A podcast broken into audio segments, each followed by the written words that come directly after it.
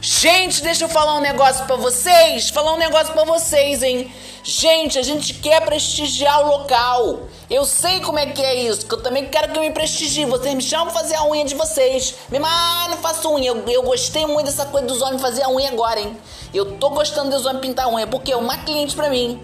E vocês têm que fazer comigo, não é vocês me pintar não que fica feio, escroto. Faz comigo que fica bonitinho, faço francesinha, várias coisas, promoção especial para vocês. Opa, terminei o merchandising.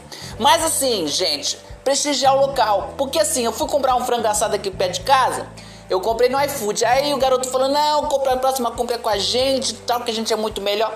Menino, eles todo dia me mandam coisa do, do frango assado do cardápio do dia. Eu não vou comer com vocês todo dia.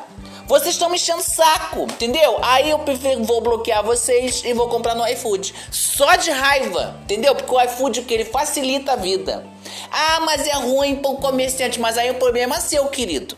Aí você resolve com eles. Aí você monta outra coisa, entendeu? Aí você acha outra coisa para facilitar a nossa vida, não para perturbar. Porque de perturbar já tá cheio, não tá não? Ah, eu, hein? Nala Jordão.